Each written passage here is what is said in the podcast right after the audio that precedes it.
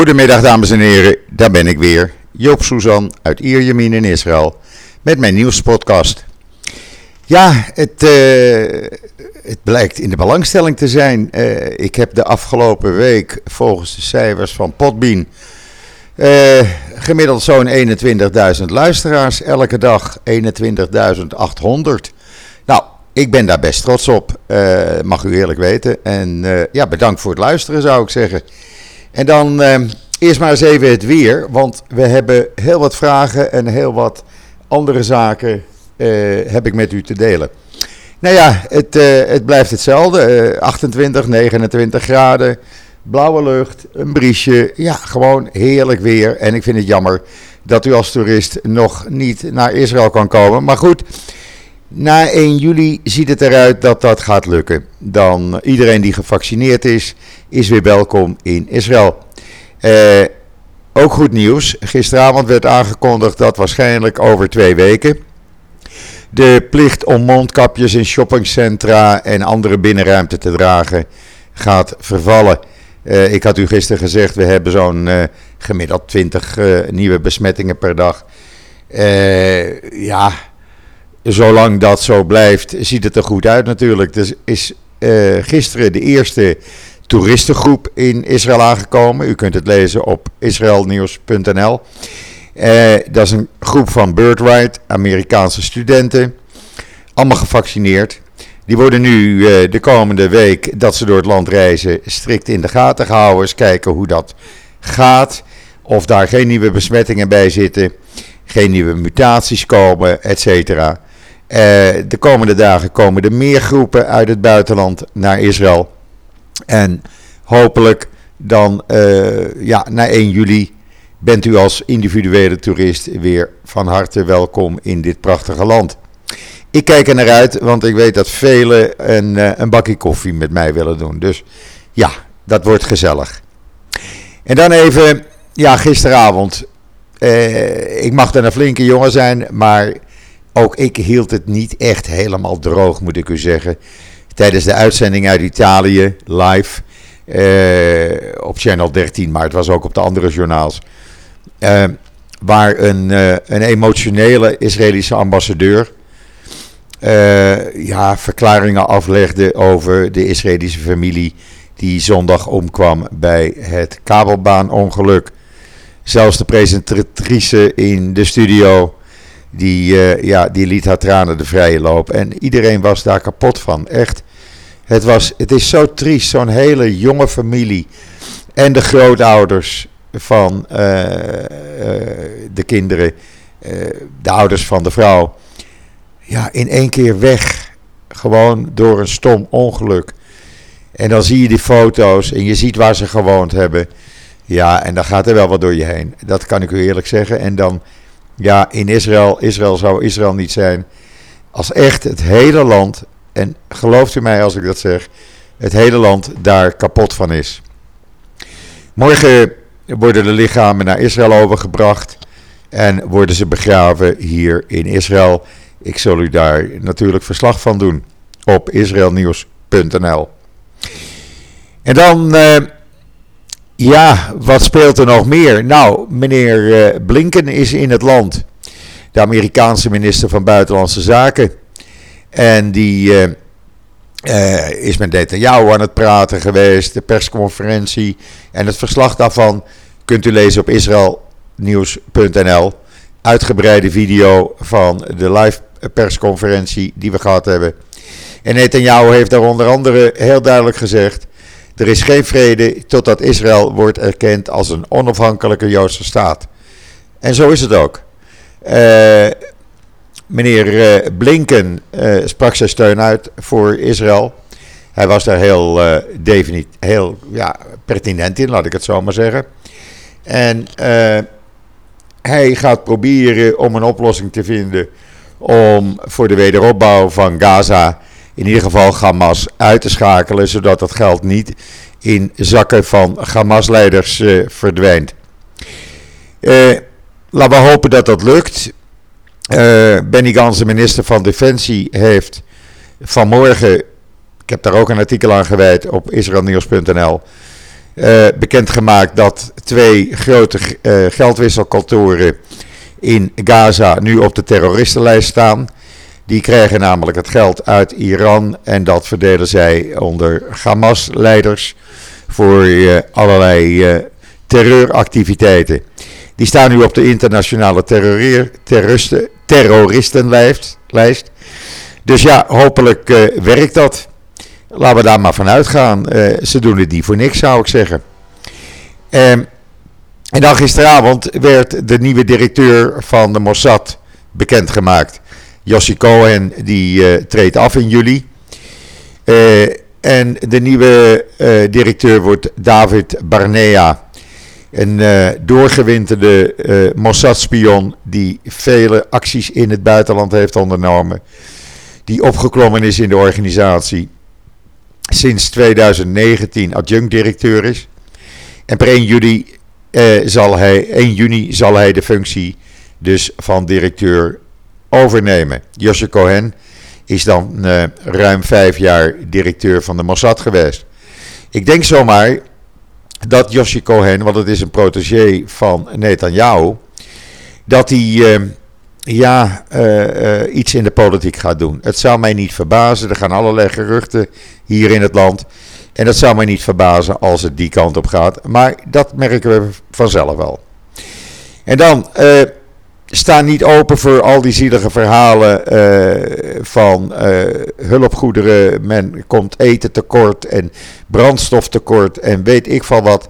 Vanmorgen vroeg zijn de twee grensdoorgangen naar Gaza open gegaan.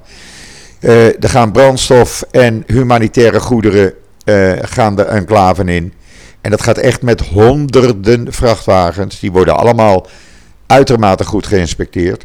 En via de Eres-grensdoorgang kunnen uh, Palestijnen uit Gaza, die in Israël medische hulp zoeken of hebben, die kunnen dan weer naar hun doktersafspraken in de ziekenhuizen toe. Dat gaat allemaal weer normaal. En dat is vanmorgen vroeg dus begonnen. Dus u weet, ja, alles gaat er weer in. Alleen geen materialen die ook gebruikt kunnen worden om, zeg maar, raketten te bouwen of ander wapentuig te bouwen. Dat gaat er niet in. Inmiddels heeft Hezbollah, Hezbollah een video de wereld ingebracht. U kunt het, de video zien op israelnieuws.nl. Waarbij ze op een soort komische wijze uh, Israëli's helpen het land te verlaten. Ze geven daarin allerlei adviezen hoe je het land moet gaan verlaten. Uh, neem zo min mogelijk tassen en koffers mee. Laat de sleutel achter. Dan kunnen wij er gebruik van maken. En we kunnen dan je meubels uh, terugsturen. Zolang je maar het land uitgaat, want het land behoort aan ons toe. Nou, uh, ik zou zeggen, bekijk de video en oordeel zelf. En dan, ja, meneer Noah Lang. Noah Lang, ik geloof dat hij ook bij Ajax speelde. Een Nederlandse voetballer in ieder geval. Die uh, vond het nodig in uh, België. Hij speelt voor uh, Club Brugge. samen met de fans een boodschap de wereld in te brengen. Dat hij liever doodgaat dan een Jood te zijn.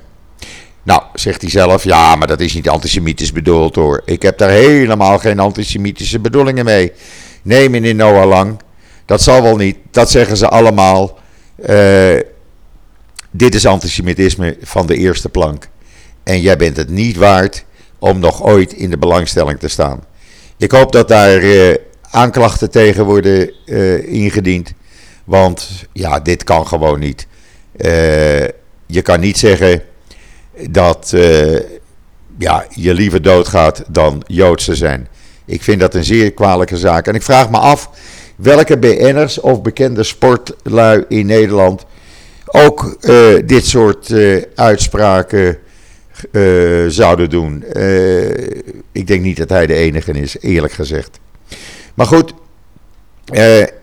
het staat in het nieuws. We weten ervan, we houden hem in de gaten. over aanklachten gesproken, Federatie Joods Nederland, Federatief Joods Nederland. Die zouden vandaag een aanklacht indienen tegen mevrouw Kaag.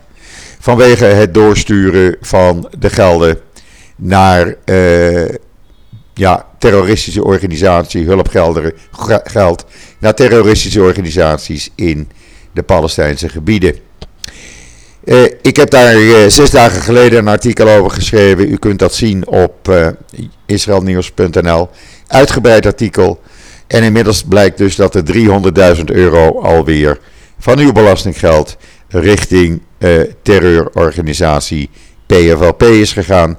Via de zogenaamde humanitaire organisatie UAWC in de Palestijnse gebieden. Daar schijnt mevrouw Kaag nogal een fan van te zijn. En dan wat vragen.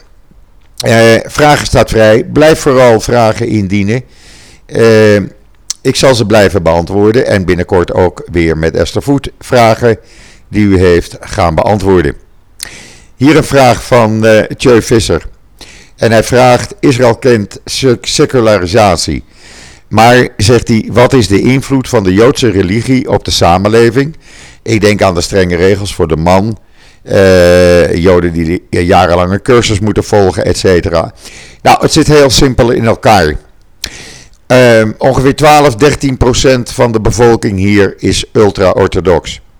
Dan hebben we nog een uh, gedeelte van de bevolking die uh, ja, niet orthodox is, maar wel bijvoorbeeld Shabbat houdt, dus geen auto rijdt. Uh, misschien ook naar de synagoge gaat. En dan hebben we een hele grote groep, de meerderheid, die seculair is. Nou, het, is, zit heel simpel, simpel in elkaar. Hier in Israël werkt het heel makkelijk. Iedereen kan zijn uh, Joodse religie ja, gaan uitvoeren en, en, en, en leven naar de Joodse religie, zoals hij of zij zelf wil. De Joodse feestdagen, natuurlijk, ze gelden. Dat wil zeggen, je bent, er zijn vrije dagen, eh, winkels zijn dan dicht. Op Shabbat is natuurlijk alles dicht, is er ook geen openbaar vervoer. Dat is dan weer de Joodse religie. Maar iedereen vindt toch wel een manier om uh, op zijn of haar manier invulling te geven aan uh, het Jood zijn. Uh, ikzelf, ja, ik ben traditioneel. Dat wil zeggen, op vrijdagavond, als ik bij de kinderen ben, of de kinderen zijn hier, dan maken wij Shabbat. Bijvoorbeeld. De Shabbatlichten gaan dan ook aan. Dat doen de kinderen ook. En zo geef je dat door. Um, vaak werk ik niet op Shabbat. Maar tijdens die laatste oorlog, uh, ja, ik heb het gevraagd aan uh, een orthodox familielid van mij. Zijn zoon is rabbijn, uh, mijn zwager. En uh, die zegt: Joop, met dit soort zaken werk. Je moet werken op Shabbat. Je moet de boodschap de wereld insturen. Dus dat heb ik ook gedaan. Maar in principe wil ik op Shabbat, vrijdagavond en Shabbat gewoon even vrij van werk zijn. En dat voelt heerlijk. Kan ik iedereen aanbevelen trouwens. Even één dag weg van social media. Dus uh, ik hoop dat, je, dat ik je antwoord heb gegeven. En dan een, een vraag van SR Ende.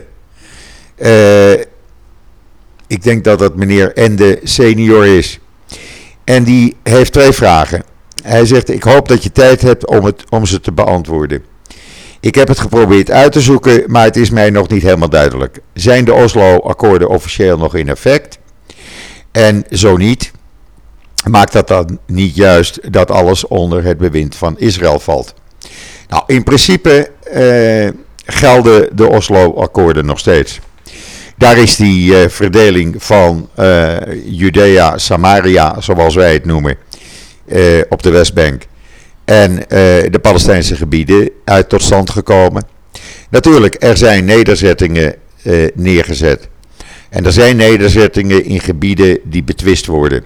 En dat is niet juist. Maar premier Netanyahu schijnt daar geen moeite mee te hebben, zolang het hem electoraal uitkomt. Ik denk als er een andere regering komt, en daar zit op dit moment wat beweging in, dan uh, zou het best zo kunnen zijn dat die illegale nederzettingen in één keer weggaan. Uh, legale nederzettingen ja, maar dan moet je ook weer denken aan het feit dat in de nederzettingen weer tienduizenden Palestijnen hun brood verdienen. Het zij in de landbouw, het zij in de constructie, het zij in fabrieken op de Westbank in uh, Judea en Samaria. Um, de Oslo-akkoorden hebben toen gezorgd voor een verdeling van het gebied, hebben ook gezorgd voor uh, zeg maar de security samenwerking tussen Israël en de Palestijnse uh, leiding. Nou, dat heeft Abbas een tijdje helemaal geblokkeerd. Maar uiteindelijk is hij toch een paar maanden geleden weer overstag gegaan. En wordt er weer uitstekend samengewerkt met, uh, tussen de Israëlische politie en securitydiensten en de Palestijnse veiligheidsdienst. Dat wil zeggen, de Palestijnen geven vaak informatie door over mogelijke terroristische aanslagen, etc. En dat staat allemaal in die Oslo-akkoorden ook beschreven. Um, en het zou niet juist zijn als Israël dat hele gebied onder zijn bewind hebt, heeft, want dat betekent dat Israël ja, miljoenen Arabieren dan uh, in bedwang moet houden. Laten de Palestijnen dat zelf maar doen. Uh, ik denk wel dat als er een nieuwe regering hier in Israël is, dat dan snel de gesprekken over een Palestijnse staat zullen worden opgestart dan zal het waarschijnlijk de richting uitgaan van een autonome staat. Want het kan niet zo zijn dat Israël een Palestijnse staat aan zijn grenzen krijgt. Die ook nog uh, militairen en een vliegveld en straaljagers hebben, et cetera. Dus dat zie ik niet gebeuren. En dan nog een, uh, een vraag van uh, Lucy. Hi Joop, ik luister met veel plezier naar je podcast. Zou je willen toelichten hoe de annexaties door Israël kunnen worden verdedigd, gerechtvaardigd? Altijd als ik aangeef dat ik pro-Israël ben, krijg ik te horen dat Israël mensenrechten schendt en al het geweld aan zichzelf te danken heeft door de annexaties. Ik weet niet zo goed wat ik dan moet zeggen. Dank alvast. Nou, Lucy, daar komt ie. Ik heb er even over zitten moeten denken. Uh, ja, uh, annexaties, er is niks geannexeerd. Er zijn settlements neergezet op de, op de Westbank. Er leven zo'n 450.000, 500.000 Israëli's. De Westbank is verdeeld in serie A. Uh, gedeelte A, daar hebben de Palestijnen uh, uh, de wet in handen, zeg maar. Dat is Palestijns. Dan heb je B, dat is Israëlisch gebied. En dan heb je C, dat is dus nog niet gedefinieerd. En daar zijn zowel Israëlische als Palestijnse veiligheidstroepen aanwezig. Uh, ja, mensenrechten schenden. Ja, het, het, is een verhaal wat uit Palestijnse hoek komt. Zover ik in Israël meemaak, en ik woon hier nu 21 jaar. Uh, laat ik het zo zeggen. Israël is een normaal land. En natuurlijk hebben we hier ook racisten. Maar Israël is niet racistisch. De over, overgrote meerderheid van de mensen leeft met elkaar, woont met elkaar, werkt met elkaar. En het maakt niet uit of je nou moslim bent, of jood bent, of seculair, of christen. We hebben hier 125.000 Ethiopiërs, allemaal gekleurde mensen. We hebben de, de uh, mensen uit India, de Joodse mensen uit India. We hebben ze uit China. Eh, kom op zeg, hier uh, leven, nou pak een beet, uh, meer dan 160 verschillende nationaliteiten onder één dak. Want uit elk land ter wereld zijn wel Joden naar Israël toegekomen. En er worden hier geen mensenrechten geschonden. Israël probeert, het is een democratische staat, probeert alles volgens het recht wat we hier hebben en het internationale, internationale recht te doen. En de verhalen van al die anti-Israël actievoerders. Die, die, die, die in de straten van Amsterdam, Berlijn, Londen, New York uh, dood aan de Joden schreeuwen. Dat zijn de mensen die uh, uh, mensenrechten schenden. Want je gaat niet roepen dood aan de Joden. Want als wij dood aan de moslims zouden roepen, wat krijg je dan niet over je heen? Wat gaat er dan in de wereld gebeuren? Maar dat andere mag wel schijnbaar. Nee, Israël probeert alles volgens recht te doen. En apartheid, ik zeg het nog maar eens een keer, het is hier niet. Punt. Ik merk het niet. Ik zie het niet. Uh, uh, de Ethiopische gemeenschap bij mij in de buurt is heel groot. Ik denk dat er uh, in de straal van 500 kilometer rond, 500 meter rond mijn huis. Sorry, 500 meter van mijn huis. Zo'n 20, 25.000 Ethiopische families wonen. Of mensen wonen. Ja, ik merk het niet. Ik heb er, voor mij maakt het niks uit. Of iemand nou uh, gekleurd of niet gekleurd is. Ik ben ook gekleurd door de zon. Dus ja, wat dat betreft. Nee, wij doen niet hier. In Israël doen we niet aan wind, witte en zwarte mensen. We doen aan mensen. Punt. Huidskleur onbelangrijk. Geloof onbelangrijk. Respect heel belangrijk. En gelukkig heeft 99% van de Israëlische bevolking respect voor de ander die in dit land woont. Ik hoop dat ik het je hiermee duidelijk heb uitgelegd. Um, ja, en dan zie ik dat ik toch alweer veel langer bezig ben met deze nieuwspodcast uh, dan ik gedacht had. Uh, maar goed, de vragen wilde ik graag beantwoorden. Klant is koning tenslotte. Blijf vooral vragen inzenden. Morgen heb ik weer een podcast. Uh, rest mij u nog een hele fijne voortzetting van deze dinsdag, de 25 mei, toe te wensen. En wat mij betreft, ik ben er morgen weer en zeg ik tot ziens. Tot morgen.